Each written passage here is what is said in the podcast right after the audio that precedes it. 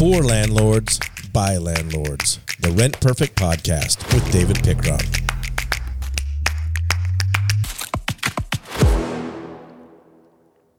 Oh man, what a great day. I have Denny Dobbins here with me. We are going to just completely diagnose this White House blueprint for the Renters Bill of Rights that came out last month. So, this is big, Denny. And when it's big, we come to you. Denny Dobbins here with me today. You got to know about Denny. Denny was one of the co founders of the Crime Free Housing. Maybe you might use that addendum. He wrote the language. This is the man who's been in our industry for years and years and years. I'm grateful he's on my staff. I'm grateful that he is part of the Rent Perfect family and he is our in house attorney. Unfortunately, he's not your attorney, and I'm sorry about that. But anything we say today, we want you to run by your own attorney. But Denny Dobbins, fantastic career, uh, and grateful that you're here to talk about this with us today. How are you? Good to be here. That's awesome. I'm, I'm glad I was here to, to last night because you know I came from KC. You did. And, uh, Congratulations, by the way. and and we won. Love Philly, love hurts, but uh, you know you have to you have to go with your team, right? love hurts. Love I hurts. Love hurts. Love Okay. hurts. Um, yeah, you do. You got to go with with who you love. And uh, hey, Philly, hang in there. You've got a great organization, and uh, it'll be fun to watch you next year. But uh, but not a super decisive win. I mean, controlled the clock. You know, came down at the very end, took, took Con- care of business. Control the refs. I mean, Yeah. yeah. Well, today we're talking about, like I said, the White House blueprint for a renter's bill of rights. Now, last year in several podcasts, we talked about we knew something big was coming. We, we, we've heard from different parts of different agencies, uh, them requesting information. We just know that they're kind of moving uh, to start regulating us in this industry a little bit more. So we knew it was coming. But I want to clarify today. We are going to actually break this up into five parts because there is so much here. We wouldn't, this would be a five hour podcast no one wants to listen to for five hours. So we want to break this up. but We want to be concise and make sure we get the information out. Um, Denny, do me a favor, real quick. Read this first legal disclaimer on the uh, White House Bill of Rights for us. the whole thing. Just the first paragraph. The blueprint for a renter's bill of rights is a statement of principles. It is not binding.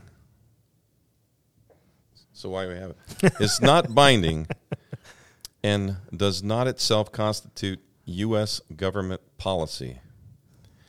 It does not supersede, modify, or direct an interpretation of any existing federal, state, or local statutes, regulation, or policy.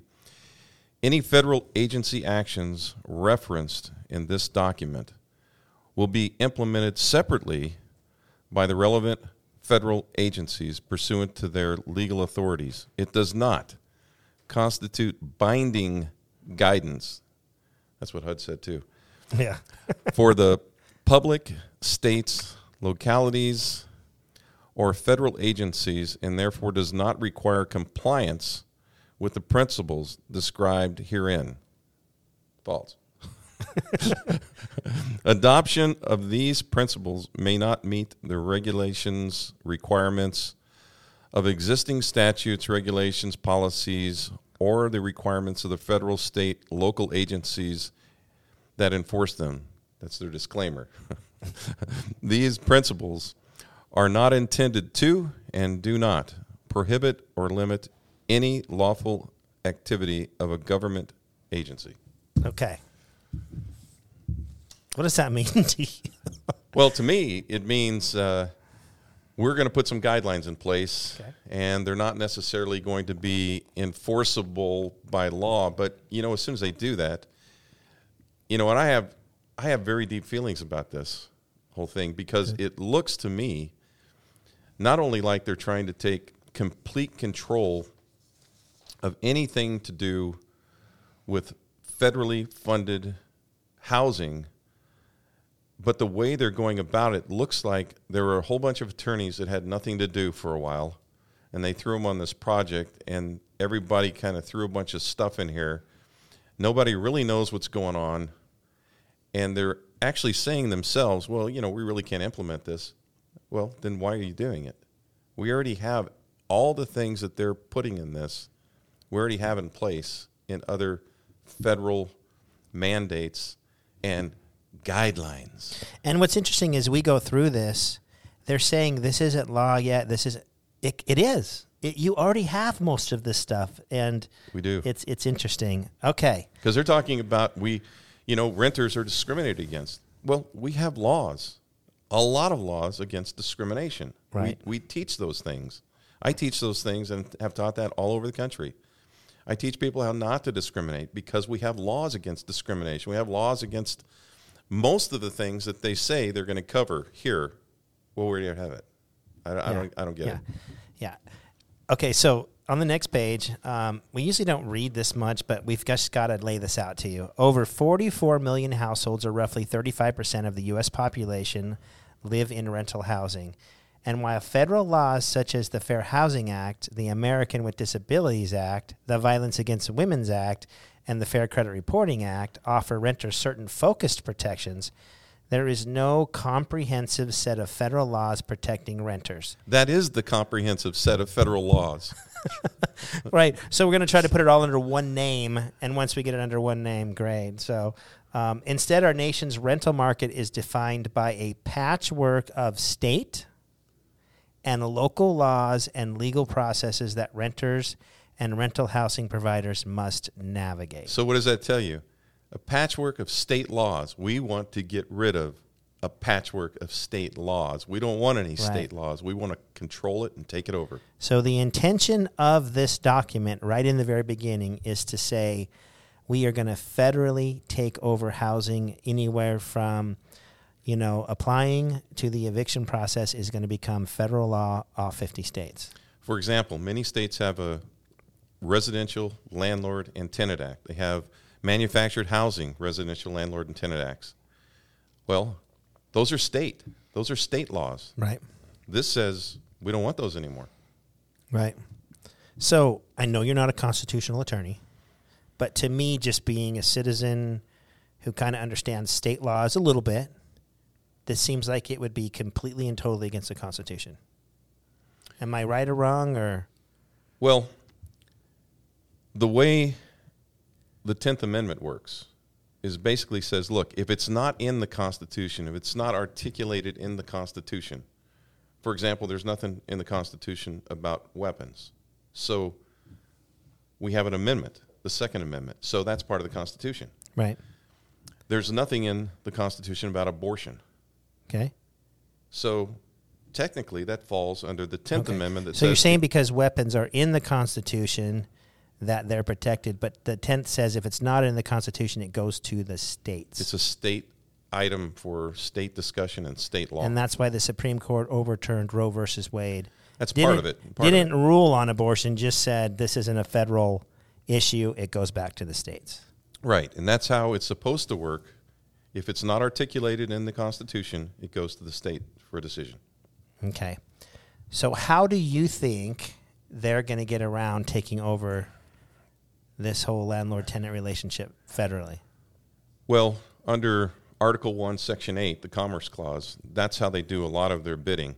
Okay. Because if if there's issues that touch across state lines and has to do with federal money, for instance, there's a lot of housing um, that has been funded with federal loans. Okay. so they can reach out the long arm of the law and say, ah, we're taking that, Okay. and we're going to We put have that jurisdiction over it because we are federally involved in it. correct. That's how, that's one of the ways they're Right. going to go about it. or we're going to take over the eviction moratorium because this disease is all over the United States. And they originally came in and did your commerce clause. And then they finally came in and said, no, this disease, you know, transports over borders. It becomes a federal thing. So we are going to do an eviction moratorium, Moratorium, yeah. over the whole entire Yeah, it has it has to do with great public outcry, great public uh, importance, and so uh, we'll just have an executive order. Right. So they introduced it with kind of a state of an emergency, and now they got a little taste of it, and they're like, okay, We did that at a state of emergency.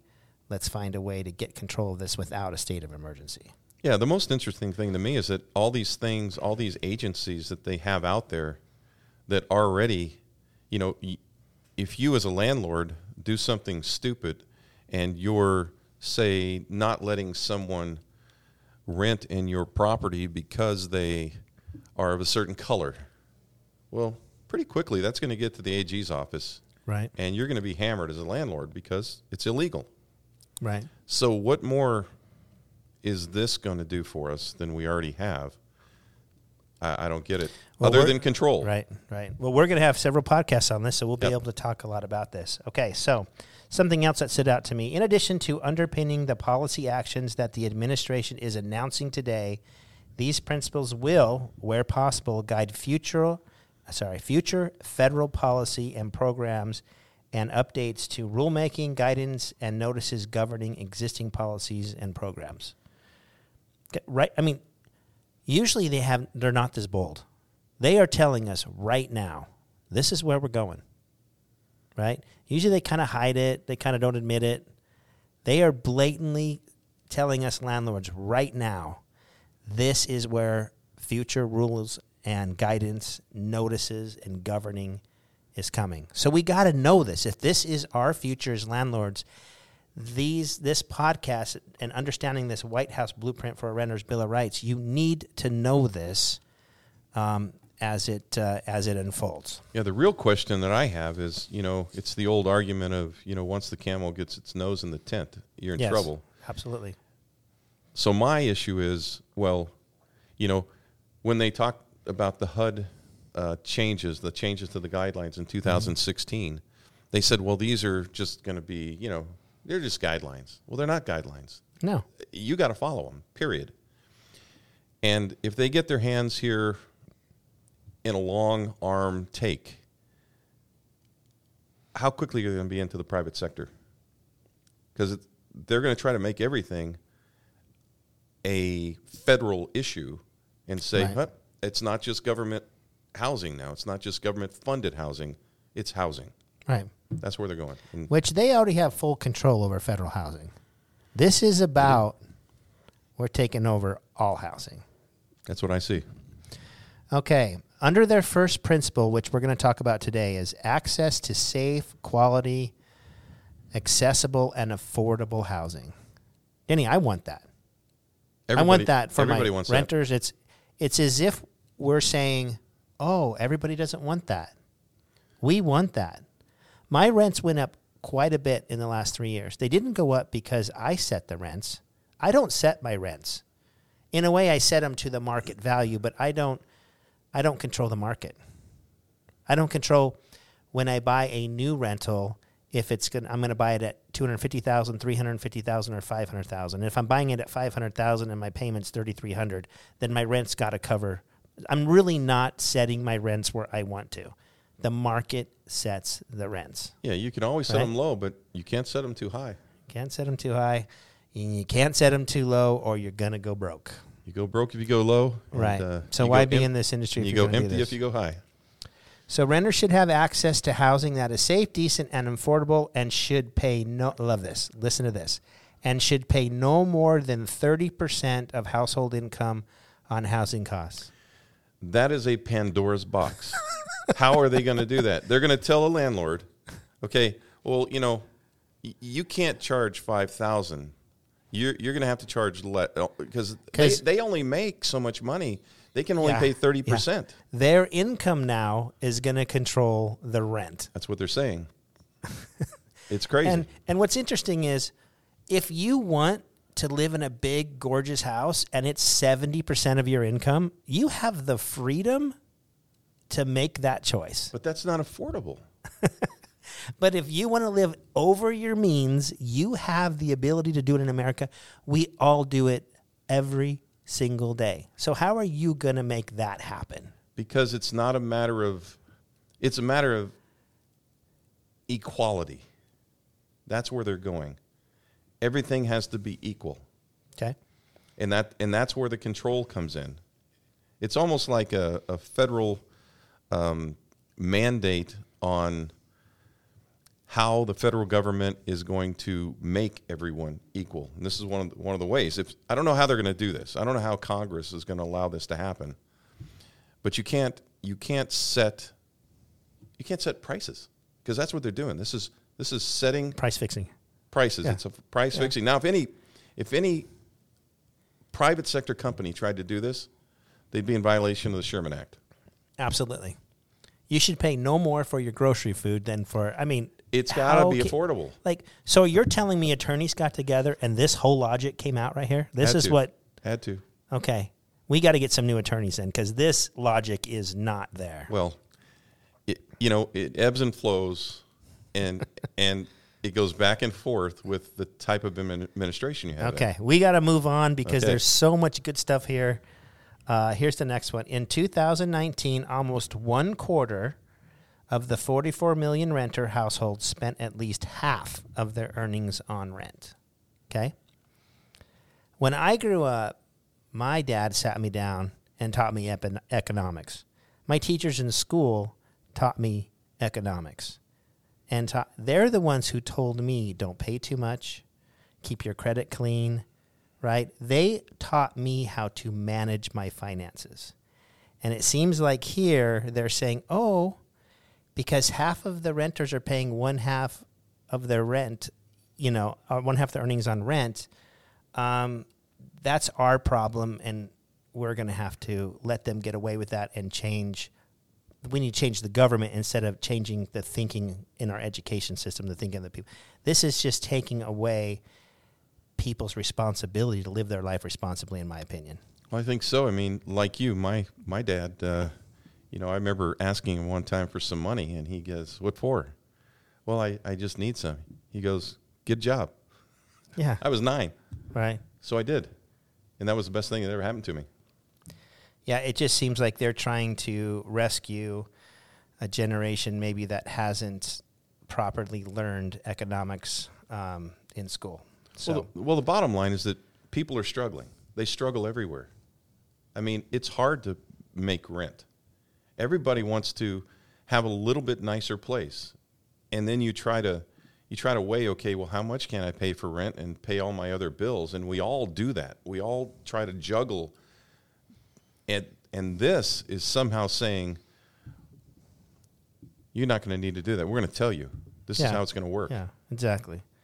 Is we're going to put this on the landlord's back instead right. of you having to take responsibility for your financial welfare. Don't worry about it. We're just going to make sure other people. And of course, some know. landlords are going to go, I don't want to be involved in this, so uh, let the government Okay. take this property. Next one limited housing supply has created more competition for fewer available units, which gives owners even more leverage in deciding to whom to rent to, what lease terms to offer, and whether and how much to raise rents. At the same time, the housing stock in America is aging, and more rental housing is facing obsolescence or poor housing conditions.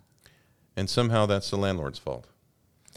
Well, I will tell you this document right here, even as we speak about this on this podcast, will get people to say, is it time to leave the mm. rental market? Okay? We are pushing landlords out of this market, and yet we're complaining that there's a limited housing supply. Yeah, and you're and you're also with this, you're going after contractors Yeah? because they're not going to be able to build housing that's going to be able to house people because they're going to say there's no money in it. There's too expen- they're too expensive. They're expensive. too expensive, and and no one's going to buy them because the government won't let me rent them out for more than thirty percent of their Right. wages. Right. And and and uh, this ending here, at the same time, the housing stock in America is aging. Okay. Yeah, it's been doing so that for if you have an older house that needs a little bit of fixing, I think they're throwing a little pot shot there, saying, "You better get that up to date." oh yeah. You know. Of course, we, you know we don't have any laws to make a, a home habitable, right? Okay. So we continue first principles of this whole thing. Let's just drive the landlord right out of the business so we have less housing and rents go up. It makes just no sense. Well, if landlords drop out, it's easier to control. Okay. So the administration is announcing the following new actions. Now, we're not going to go through this, it's really long, but what I wanted to point out is listen to all of the agencies that are involved in the in this um, in these new actions. The Federal Trade Commission. Okay, I love it. An independent agency. Okay, so we're going to tell an independent agency what to do. Does that make them a dependent agency or still an independent agency? I'm not real sure. Okay. Um, Consumer Federal Protection Bureau. Okay. The Department of Justice, the Federal Housing Finance Agency, Fannie Mae, Freddie Mac, um, the Department of Defense, the Department of Housing and Urban Development, the Department of Agriculture, and the Department of Treasury. And so somehow they think they're going to bring all these agencies together or create some type of conglomerate out of this. Sounds ominous. That sounds like a patchwork to me. Yeah, it's. Uh, I mean, we we have all of these. I mean, landlords have been dealing with with these all this time, and suddenly there's some crisis. Yeah, this this is going to be, you know, like it said, we had the fair credit when we started out. We had the FCRA, you know, we had fair housing. Do you know how many things are going to be coming from each of these agencies that we're going to have to even keep up with? I mean, we're not. It's going to become like the tax code that is so big we don't even know if we're doing our taxes right. Well, you, well, you know, I just finished a book on management uh, for for housing, and and my wife she edited it, and she goes, "I would never be a landlord." Yeah, you know, there's so Yeah. many things that that you have to do, and if they're trying to put more stuff on top of landlords, it, it's going to be a crisis. Well, there you go. There's the opening. There's the intention. There's the first principle of safe, quality, quality accessible housing. It's kind of setting up to um, to what we should expect in 2023 and beyond. Um, we're going to go over the second, third, fourth, and fifth principle in another podcast. We're grateful you're here today. You are hearing correct that um, we got some changes coming, but with some good attorneys and some good uh, creative thinking, I think we're going to be able to get through this. As always, I think landlords are smarter than the government, and uh, so I don't. My, my take my take initially is why why all this stuff, but you know, landlords have been doing things right for a long time. Yeah, You know, every time something comes out, landlords do it right. They follow the law. And in one way, all these things that they're saying are coming down, they're already they've already come down.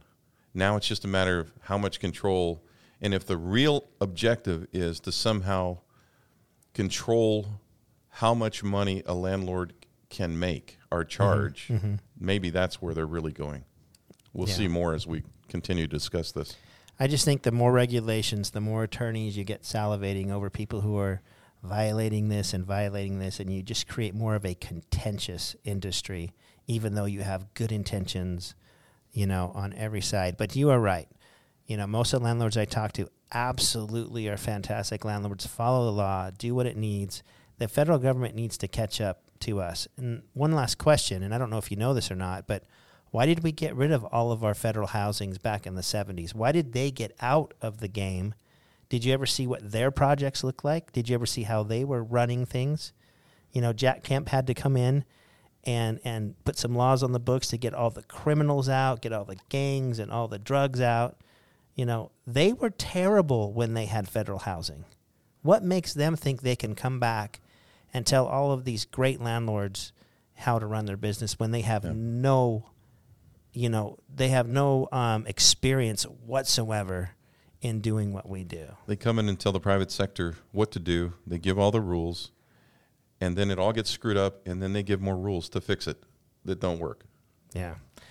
Well, it's time to for us to talk to our congressmen, talk to our you know associations. I don't know how far that gets nowadays. This thing keeps- keeps coming at us and coming at us, but it's worth a try. We can't give up. We appreciate you joining us for the White House Blueprint for a Renter's Bill of Rights, Part One.